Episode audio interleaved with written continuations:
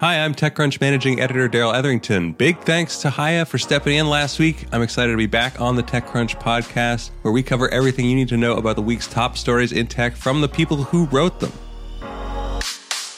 This week, Matthew Panzarino comes on to tell us about his week with the new iPhone 14 and 14 Plus, and Becca Szkutak and I talk about the unpredictable state of VC as we enter the fall. But before we get into all that, here's what else is going on in tech news this week. Adobe announced this week that it intends to acquire Figma for $20 billion. Figma has built a great reputation in the design community for being a modern, collaboration friendly alternative to Adobe's more traditional design tools. Figma CEO and co founder Dylan Field tweeted in January of last year that the company's goal was, quote, to be Figma, not Adobe. $20 billion is a lot of reason to change your tune, however. Be sure to go check out our interview with Dylan on Found, which we republished this week to the podcast feed and find out more about the deal from Ingrid Lunden on TC. The merge has taken place. Cryptocurrency blockchain Ethereum has switched to proof of stake from proof of work. The transition should reduce Ethereum's overall energy consumption. The Ethereum Foundation says the cryptocurrency will be 99.95% more efficient going forward. Otherwise, the change shouldn't really mean much in terms of day to day Ethereum usage, which was the goal. There's more about this from Romain Dillet on TechCrunch. And also be sure to check out the Equity Chain Reaction crossover episode this week, where they get way more into detail about all the behind the scenes action on this merge. Google is scaling back its Area 120 R&D division. Area 120 focuses on experimental products which often stand apart from the company's core businesses.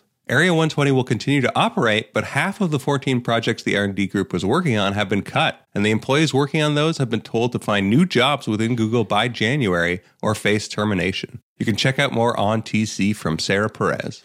Uber is facing a massive cybersecurity incident that came to light on Thursday. A single teen hacker has claimed responsibility for the breach, which he says occurred because Uber has poor security measures. The hacker used social engineering to gain access to an employee's Slack account, and from there was able to access a range of Uber systems, including its AWS and Google Cloud accounts. More on this developing story from Carly Page on TechCrunch. First up, Matthew Panzarino is going to walk us through a few favorite features of the iPhone 14 and 14 Pro and why it's important that Apple made relatively few changes on the iPhone 14 and some big changes on the 14 Pro. Hey, Matthew, how's it going? Not too bad. How are you doing? Great. Okay.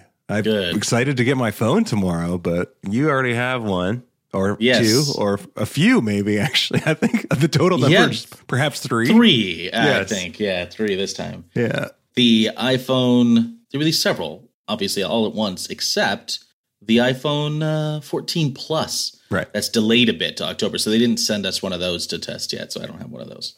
Yeah, but you have had some time with the iPhone 14 and iPhone 14 Pro. So, what do you think about these phones in general? I mean, they're iPhones. We know that much. They are iPhones. I mean, you know, since, since the iPhone, uh, the switch to this kind of new design language, there hasn't really been a lot to talk about from the design front. Mhm. You know, small tweaks, obviously here and there, new colors, some updates to finishes and things like that. But at a glance, these are going to look very similar to any other iPhones from the past several years. So mostly internal stuff this time around, and I think like the one big impression that you come away with is that Apple really does know what they're doing here. They feel really comfortable with this design and the way that it supports the features that they want. hmm You know, the external band gives them a lot of freedom to put antennas and ports and things where they want them and not have to make too many compromises. The rounded edge design, I think, limited them to some degree. And so once they switched to this new flat edged thing that we've got now, this little slab type design, I think they've been pretty pleased with that. Uh, We've seen that kind of bleed across their whole lineup. So initial impressions are, hey, this feels like you know the iPhone 13, the iPhone 12 in the hand, and feels pretty good. Uh, the ID is still feels interesting enough. But, you know, I think most people are going to slam a case right on it, and that's the way they express themselves and all of that stuff. So, as far as the design of the iPhone, it's both important and not that important these days. It's kind of a weird, weird space. Right. Now, the 14 Pro does look different, but mostly that's to do with a relatively small, it's not actually like what you would call a body change. Like the industrial design is still essentially the iPhone 10, but they moved something and they changed it a little bit and it's going to you can show it off. People will know you have the new one, right? Uh, you're talking about the dynamic island? I'm talking about the dynamic island, that dynamic island. amazing yes. exercise in branding that everybody loves. yeah, I call it the pill. I think a lot of people might. Yeah, I mean the two big changes that you're going to see right away in the iPhone 14 Pro is the larger camera array. Mm. Um, it looks very similar, but it's bigger, you know, chunkier. They've got some bigger cameras and bigger sensors to fit in there, so that increased. But then on the front, yeah, right away, I think people are going to gravitate towards the change in the notch, the infamous notch, yeah. which is where Apple hides their front-facing camera and sensors to do Face ID and stuff like that. They've moved that out and away from the edge, and it now is like this little pill-shaped lozenge that holds the same sensors, the camera, proximity sensors sort of tucked away under the screen, but then the uh, Face ID, the LiDAR, and all that junk has to be exposed, right? So you have to put it somewhere right. on the face. And they've chosen to, instead of putting the notch back into some sort of margin area, they've the way I refer to it in my reviews that they leaned into the notch mm-hmm. and and made it a part of the of the display. So now it's got this separate little unit that sits there on the screen. It's very prominent, very uh what's the word the tech companies love to oh unapologetic. Ah, uh, it's, yes. It's it's unapologetically present. Yeah, the, I think it's it's interesting for sure. The existing notch looks like a concession like oh it's just and then it just right. kind of like bloop bubbles out like oh we're sorry about this but it's just bubbling out. Yeah just elbowing our way into the, your screen here. Oh par- pardon me excuse yeah. me uh, make way. Uh, yeah i do i think that's the vibe right? The notches oh, oh i'm so sorry i just i come sorry i sorry i have to be here right? And then the dynamic island the pill is very much like hey i'm here and I, I have some things to talk about, right? like I have some things to say. You know, from a design language perspective. So the way I understand it from my conversations is that this team that worked on this, some of the members of this team helped design the interactions for the home screen mm. when they switched away from the home button. And I think there's an allegory there, right? Or, or, or similarity in the way that those two scenarios played out. You know, home button was a omnipresent right iPhone feature characteristic. And getting rid of that and moving to a pure software solution was absolutely, you know, volatile scenario. Mm-hmm. They could have torpedoed the entire iPhone lineup by not getting that right because the simplicity of that home button interaction was sort of at the core of this iPhone just works and the iPhone is the easy one to use narrative that Apple traded on so heavily in the early days of iPhone. Like, hey, we know there are other smartphones, but if you want one that just works and it's going to be easy to use, get the iPhone. They really traded heavily on that moving away from that to the software swipe was a big risk and they did pull it off pretty well. And now it feels incredibly natural. You know if you ever use a phone with a home button now i know there's still some people that like it which that's great. Mm-hmm. but if you use one now it definitely feels a little awkward right if you've been away from it. Yeah. That's a big success there. And i think that the pill is trading on some of the similar theories there. This idea that they can take a software interaction and make it sort of integral to the way that you use the phone by being design forward about it by trading on gestures. Um, mm-hmm. You know, it reacts to both long presses and taps. It is a reactive area. You know, it's interactive with the user. It's not just some sort of passive notification area. And then it transforms, right? Just like kind of the home screen scenario transform like hey your lock screen transitions smoothly into your home screen by like moving this pane over that pane. I'm not going to stretch it the analogy too far but I do, I do think there are some similarities there in the design language and i know that some team members worked on both projects inside apple. And you know the consensus around it has been mildly polarizing but i think most of the reviewers that i've seen out there felt very similar about it in the way that i do which is that it has proven itself to be useful in the time i've had with it. Yeah. I do like the fact that it houses activities, you know, ongoing activities, as well as just brief notifications that tell you things like, hey, your AirPods are attached, mm-hmm. or you've got a, a Face ID that comes through, like a Face ID notification, instead of appearing weirdly in the center of the screen, Now, you know, now that seems odd. Yeah. Um, it grows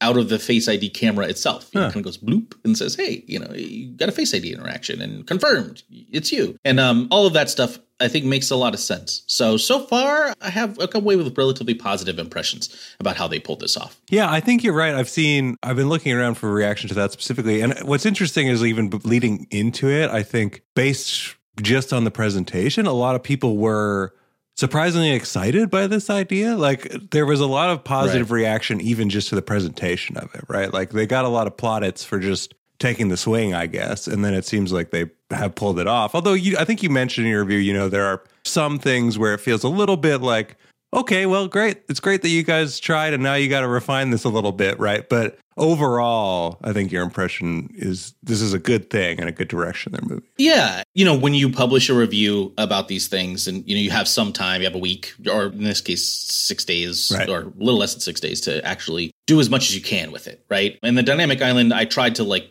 use aggressively, mm-hmm. maybe in a way that most people won't use it because that's the job, right? You yeah. want to assess, like, does this thing work really? You know, in all of that, you start to notice some rough edges for sure. There are some scenarios where, like, you know, if the timer is four digits, maybe the last digit's a little bit truncated, you know, mm. off the edge of the, the, the display area, you know, just little things and, and, some alignment issues between icons and things like that. But these are, you know, they should be better because you want to expect that out of a team like Apple that has right. a lot of engineers, very high profile. And not only that, but there's this old adage, you know, that how much time whatever feature takes up on the, the Apple keynotes is sort of how important it is. Right. Yeah. Right. To the to Apple internally. And this took up a big chunk of it, right? Yeah. So if you're gonna lean into this, it should be really, really polished. Now I have to say, functionally, very few issues so far. Like it works. I'm talking mostly polished stuff from a yeah. design perspective. So you can tell that this is something that they were working on till the last minute, basically. Yeah. You know, right up until the last minute, trying to make it work as best as it could. Now, there's certainly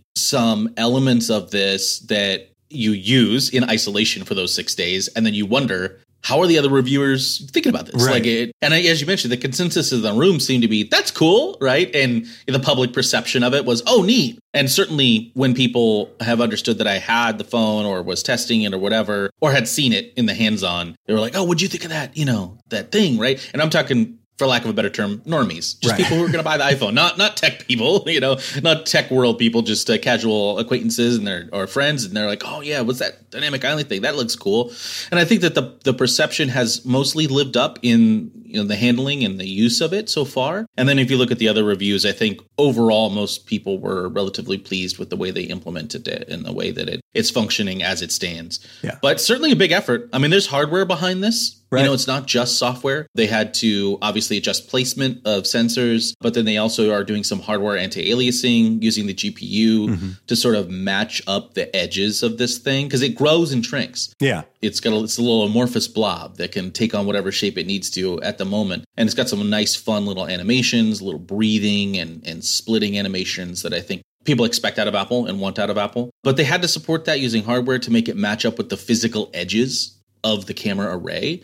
And so this was one of those things where it's not like, hey, maybe we could do this fun thing in software. This was planned yeah. way back. Yeah, right. It seems extremely intentional. Correct. Yeah. I mean, that was my other question that I would have loved to have asked them. I don't know if you did, but you know, it's the what came first, the pill or the dynamic island, for lack of a better set of terms, right? Like, was it they wanted to do a cutout and then they somebody was like, well, let's build a user interface around it, or was it they wanted to build a unique user interface and said, let's move the thing down here to accommodate that, right? Yeah, that's a good question. I don't know. I did not ask them my question, and I kind of want to talk to that team, and maybe I'll I'll pitch them on this, so to speak. I'll just be like, hey, uh, you know, can I talk to the team? Mm. Um, because I do want to. Some they're trotting out people more and more. Right? It used to yeah, be oh, yeah. very much behind the curtain. Don't ask who built this. So and so, John Smith, right? Jane Doe, because uh, they don't want. They, they used to be hoard their design talent and engineering, but as we've seen during the keynotes, they've been putting more and more people that actually build these things at Apple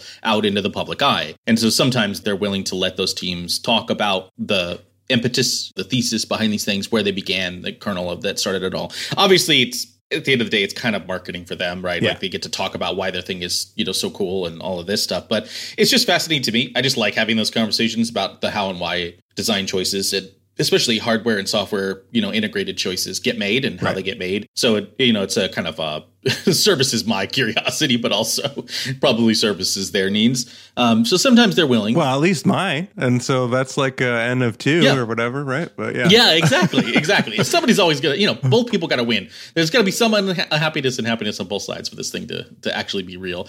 But you know, I I do think that the concept of it had to have been decided fairly early, given the hardware changes. I mean, I think that moving the proximity sensor under the screen and positioning this thing much lower in the chassis than it was before. Those are decisions that you don't make unless you kind of know how you're going to handle the Right. software aspects of it. So, whatever decisions they made, I don't think there was a big lag between them. And the chicken or egg question is definitely open for debate 100%. I have no idea which concept came first like hey we want to build a notification and reactive area into the top of the phone hey guess what we've got these cameras let's move them into that space Right. i don't know which order that happened in but whatever order it happened in i would imagine that the delta between those two decisions being made was relatively small Yeah. because they had to make them almost in lockstep in order to get the hardware locked which normally happens 18 months plus out Yeah. in time to support the software features and to polish it to this degree because as you said Right. it's like it's quite an involved thing like it's not as simple as it appears it's one of those things where it's like the skill is really apparent in the fact that it does seem so simple and so natural right but that means a lot of work behind the scenes went on on that design team and that software team right and the hardware team right so a lot about the dynamic island, but I do think it's a big talking point for people looking to buy the phone. The other one is probably the camera because they spent quite a bit of time on that as they usually do. It seemed like there were a lot of big upgrades there, including the first major megapixel jump, although there's a lot of caveats around that. Do you want to talk a little bit about what happened with the camera there? Yeah, yeah, sure. Um, all of the cameras have new hardware in the iPhone 14 Pro. So they upgraded them all at once. Most of them show distinct image improvements. I think the telephoto is sort of good enough, which is good because the last telephoto was barely good enough, right? Like so, Agree. so the- moving from the 2x in the iPhone 12 to the 3x in the iPhone 13 Pro was kind of rough from an image quality perspective. Mhm. Like it was nice to have, like, hey, look, I'm going to zoom out and click. But you almost were just as well off digital zooming from one of the Yeah. other lenses, you know? So it's certainly nice to have that be a viable option in your arsenal. So that's my assessment of the telephoto. Look, it's actually viable. You can take a picture with it and not be totally, you know, meh about it right. the ultra wide has 100% focus pixels now is actually same focal length Mm. the the wide is slightly wider but the ultra wide is good It- it's a little bit improved i would say it's not like night and day but you do get extra light gathering mid to low light situations the color rendition's a bit better the edges are a bit sharper overall all of that stuff Yeah, I like how you put it in the review that it's like it's no longer the I just want to squeeze somebody extra in lens. Right. It's like you can actually do some interesting stuff with this and have fun with it. Yeah, exactly. You could put that image in your portfolio, in your carousel, and print it out, maybe whatever you want to do with it, and not feel like, wow, I guess we'll use this lens. Right. I I got some really fun stuff with the 13's ultra wide and the 12's ultra wide in really bright light. Like if it was really bright light and the subjects were the right distance away, because remember the 12 was fixed focus. Yeah. And then the 13 Pro added some autofocus to it. But now having full autofocus pixels means that it focuses faster, a little bit more viable in iffy light. You can actually get those nice scenic shots in relatively low light and feel a little bit more pleased with them, I think. Mm-hmm. But the big upgrade was the jump from 12 megapixels to theoretically 48 megapixels in the sensor for the wide camera. Obviously, this is a quad Bayer array that is binned, which means they use four pixels to make one pixel worth mm-hmm. of information for photo sites. And they do that to reduce noise and improve color rendition, right? It's pretty simple. It's like, hey, combine these four into one, take the best bits from each one of them, combine that into a single pixel so that turns 48 into 12. So the, the pictures that you take are still mm-hmm. 12 megapixel, but they have 48 megapixels worth of information going into them. That results in better low light, Right. better fine detail. I was very impressed with like the, you know, kind of striations on a flower's petal were just crisper um, a little bit. I know that there's some complaints. People, uh, it is mostly a personal taste Mm-hmm. thing. Some people don't like the sharpness that Apple is applying in post, and some people do, right? Yeah. It can be a challenge. Yep. It's, it's a challenge with big cameras too, right? Like whenever you have a large megapixel camera, you know, Sony has like their A7R series, and that's a large megapixel. But a lot of people are like, I don't want that. I want the A9 series, which is low megapixel, a little bit more forgiving for portraits or studio work or something like that, right? So definitely a taste and situation type of thing. Yeah, it is. And um, you know, fortunately for the people that are super picky about it, it does shoot raw. Right. Obviously, and Apple started that a few years ago. And with this one, it's interesting because this 48 megapixel sensor will turn out 12 megapixel shots, gets you great JPEGs processed through Apple's ISP and their photographic you know pipeline. However, if you are a photographer that wants to shoot raw, you can shoot raw a couple of ways. You can shoot 12 megapixel RAWs, Mm-hmm. which are binned at the hardware level. So it integrates these various frames. I think it's like four primary frames, three to four secondary frames in every time you shoot a picture. Right. Wow. And this is normal for the JPEGs that everybody shoots. And um, this started a few years ago, and most people never even know what happens, which is ideal, right? You click the button and you're like, cool, I took a picture. Well, no, you took like eight pictures, Yeah. or 12 pictures.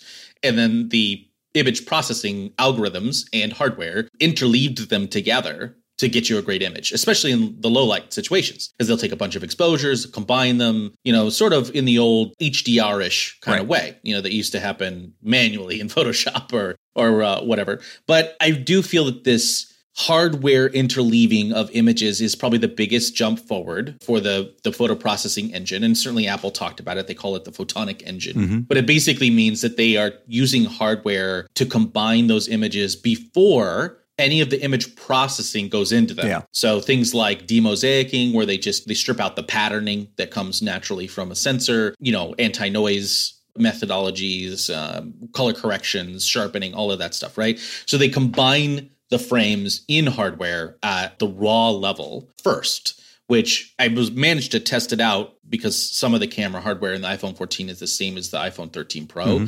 And so I was able to kind of do a compare and contrast between those two. And you can see like there's a little slight advantage Right. to doing that. But I think the advantage is massive when you're shooting raw. So as a photographer, you can choose to dump the full 48 megapixels into a raw. It's a 75 to 100 megabyte raw image that dumps right onto the disk and it takes about three seconds per shot. You cannot just rapid fire those 48 megapixel Hmm. Yeah, yeah. It's a lot of info because remember, it's interleaving those frames still. Yeah. It's still combining them, but it's doing them in hardware. And so that's not just like you're like, oh, cool, 75 megabytes. They should be able to rapid fire those puppies, right? But it's not. It's like seven or eight of those Mm-hmm. or 10 of them sometimes. And um, that fills up the pipeline. I, they, the, even with the faster memory this time around, it really slams into the pipe pretty hard. And so you're only able to take about one every three seconds or so. Hmm. Those 48 megapixel RAWs, but you can choose to shoot 12 megapixel RAW as well. And that bins them, which means it uses the four pixels, combines them into one, interleaves them, and then leaves you with a 12 megapixel RAW image that you can then adjust. I think this is going to be like the prime option for most photographers and you know people that want to use the iphone for photography not the casual shooter or most people to be honest Right. which are going to get a great jpeg just shooting jpeg but if you want to shoot raw i think the 12 megapixel raw is going to be very popular because it utilizes the binning it utilizes the photonic engine to give them a better raw start mm-hmm. to work from. And it's reasonable. You can rapid fire those things. They're reasonable size. They don't fill up your storage so rapidly you know all of that stuff. So i think that that's kind of like the sweet spot. I'm interested to see as more photographers get a handle on it. Some folks have their initial impressions Yeah. out there so far and i think that's aligning with the way that i was thinking about it so. Yeah, it looks very cool. I think Austin, oh, they always austin mann. Austin Mann, yeah. So he had his Yeah. initial impressions out, and I think like I was reading that, and it lines up with what you're talking about. But yeah, I think that's very exciting. I think those are the kind of the big areas. The one final thing I wanted to ask, if you got a chance to check out, was did you get anywhere where you had to point the thing at the satellite and then try to see if it would connect? Is that even testable? no it's not out yet unfortunately Oh, that doesn't come out until november Gotcha. Right. I was able to see a live demo of it at Apple's campus, and the demo was utilizing actual satellites in the air. Obviously, we weren't sending any emergency messages, but it showed sending sample messages to the satellite hmm. and all of that. The process, I mean, at you know, in demo conditions, just caveat, right, looked pretty straightforward and pretty clever. If you've ever used a sat phone, you know, they can be pretty quirky. Right. I mean, they're talking to satellites, and the communication protocols there are notoriously slow, Yeah. etc. I think Apple's done as Apple a job they can at making that process feel friendly. Right. You know, it's an emergency scenario that for the most part it's going to be used in and so you want it to be as clean and crisp as possible you could be feeling all kinds of ways emotional about your current state panicked or worried or stressed or etc so they kind of wanted to make that process as sweet as possible it's like a quick multiple choice tap that leads you into the process. Well, you just dial 911, Yeah. right? Like to trigger it. And then a quick multiple choice tap of like, hey, you know, what kind of emergency is it? What's your situation? And then it uses this like highly compressed text algorithm to send the texts. But basically, you to get it started, you just sort of hold the phone up. It puts a little display on the screen that shows you, hey, move left, move right. Okay, sweet spot. It'll turn green, and you're pointed at the satellite and does it. So it's sort of a you know a shaped signal mm-hmm. reception, which is how they were able to do it with no external antennas and just utilizing the internal antenna with some tweaks, with some adjustments, because they did update it to do this. We don't know exactly what those are, but I'm sure the teardowns will start to show us pretty soon as people get them in the next couple of days. But the process looked pretty smooth. Definitely smoother than any any satellite interface I've seen that they're normally pretty clunky. Cool. Yeah. Well, we'll look forward to testing that out maybe a bit more in come November. But it definitely sounds like one of those things where it's like, yeah, if Apple can do this and put this in there, why wouldn't they? Right? Because it's it's going to be net Right. benefit versus what you had before, which was nothing for most people. Right. So Right, exactly. Yeah, Yeah, if you're prepared with your little Garmin and you know you you hike regularly, this may not be like a life-changing thing for you, but it could be, you know, hey, maybe I just don't subscribe unless I'm doing a through hike, right? And Yeah. if I'm doing a day hike and something happens, I've got my iPhone. maybe I there. drove into a ditch in the area between Right. cell towers, right? Like something like Yeah, that. Yeah, exactly, exactly. And one of the cool things that I think wasn't covered that well, I, I mentioned in my review, but I, I didn't think a lot of other people did, is that when you use that feature, you could just use it to send a location to Find My. Right. So it doesn't have to be an emergency. So if you have that feature come November, if you've got a new iPhone, you can use it to just send a location to Find My to update it if you're outside of cell tower. So, hey, we're going on a hike to Half Dome. There's going to be no signal up there, but we'll send an update at the top Yeah. just to let you know we made it. And um, that's kind of cool. I think that's clever. I think it's a sign of things to come, you know, about uh, Apple's reliance on terrestrial cell towers for casual features. Um, maybe that's on the way out, you know, maybe the way of the future is their own geosynchronous web of satellites that supports. They've been making some hires to that effect. So Yeah, we'll see. exactly. Yeah. There you go. All right. Well, thanks very much, Matthew. And Yeah, thank you'll you. have more to come on TechCrunch, so everybody should stay tuned. You got additional impressions coming down the pipe, I think. Yeah, thank you for having me. Appreciate it. Next, Becca Szkutak is back to talk about what a weird summer in VC could tell us about an even more unpredictable fall.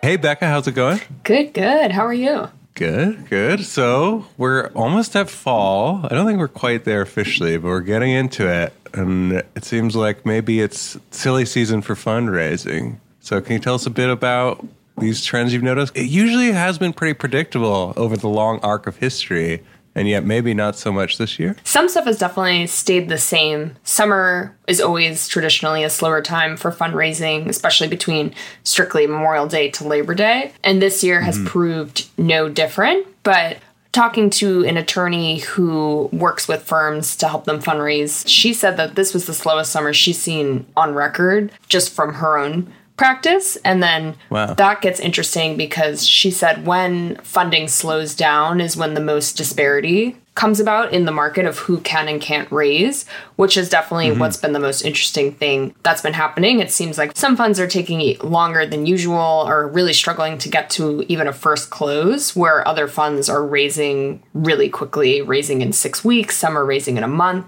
I know of a first time fund manager that raised two funds this year, 80 million under his belt even though he just started fundraising for Fund One in May. So it definitely seems like these disparities grew pretty wide over the summer. Wow. So is there any like sense that there's something behind this? There's something that's in common that's responsible for all this kind of like lumpiness? Because I think the definitely COVID was weird, right? And I remember talking to a lot of VCs who were like, yeah, first it was nothing. And then later it was a flood and it was crazy easy to like raise funds. And LPs were just like, we got all this money. At first, they were like, we don't have any money. And then they were like, we have all this money. We mm-hmm. need to raise funds.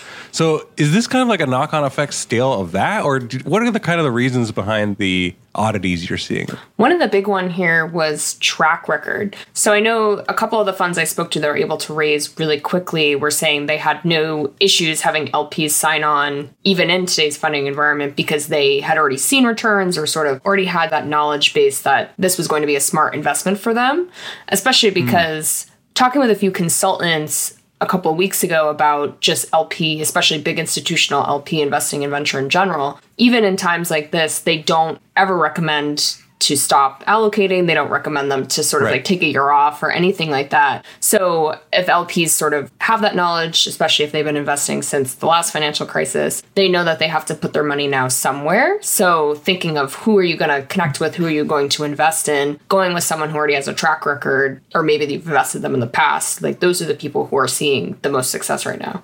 Yeah, that makes sense. Because, yeah, what, what we've heard over and over again, I think even going into this kind of like economic uncertainty that we're in currently, like, is the money is still there. It's not like the money goes anywhere. And to your point you just made, like, the money's got to go somewhere. The LPs are not being told, like, sit on this. This is your wisest thing to do is just sit on this money. It's like, invest the money, and they're just picking winners. So that brings up the question then, I guess it might be too early to say, but I think we've seen already there's a lot of backsliding when it comes to profile of where this money goes, right? At least on the founder side, right? Like fewer women are getting invested in, fewer people of color, and traditionally sort of like ignored minorities are not seeing the investment that they had been, the gains that they had been seeing. I think that's kind of a trend overall. Are you seeing this exacerbating that kind of problem? I haven't seen it specifically, but I can imagine that's what's going to happen. I know speaking with the same attorney, she mentioned that emerging managers in particular are having a really hard time raising this capital. And we all know from sort of the flood of microfunds over the last two years, and a lot of these emerging managers come with these new or more specific theses looking to invest in, say, underrepresented founders or they themselves are coming from those backgrounds. So I definitely think it does have that trickle down effect. But interestingly enough, two of the funds I spoke to who have had really great fundraising success, both are people of color and both hmm. are investing in really niche areas. So it is kind of interesting. It's like a flight to familiarity, but not always the case, I guess, this year. Yeah, so that was the other thing that struck me in the article is like there's a very specific industry focus, right? That seems to be a win for for at least one of these companies you talk to. So, is that the thing to pay attention to maybe from like a startup's perspective is like look at these hot areas of investment that are bucking the kind of overall trends? Yeah, and I think what you can draw from that too is that even as LPs are trying to be more choosy of where they're putting their money, they definitely are still looking for differentiation and still looking for sort of like unique sources of alpha, which even if fundraising is slow for some managers who would fall into that boat right now, that is overwhelmingly a positive sign. Yeah, and what was the area specifically? It reminded me that in the article that the one company was investing in. Uh, it was industrials, right? Yes, at the pre seed stage. So, really, really mm. early on, he told me that when he goes into rounds, it's usually him and angel investors. He rarely ever gets to invest like alongside another VC fund because very few mm-hmm. VC funds go in that early in that space, whereas a lot do actually invest in those sectors like supply chain and manufacturing after the fact. So, big support from like Series A, not but not as much at the early stages. Yeah, those are tough. I mean, they're very much like they share in common with kind of biotech and other hard science companies. Like it's massively expensive at the start to get things up and running and to get past the R&D phase probably, which is something that I think a lot of VCs tend to be allergic to. Absolutely.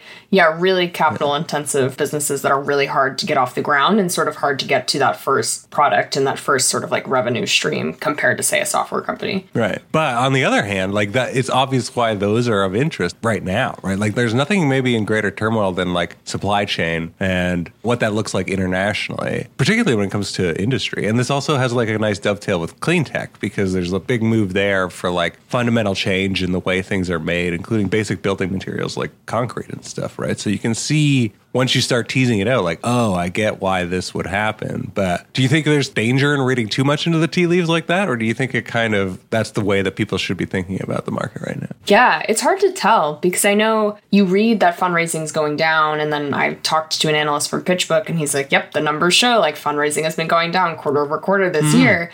But then Bessemer closes a huge fund this week, XYZ closes a huge fund last week.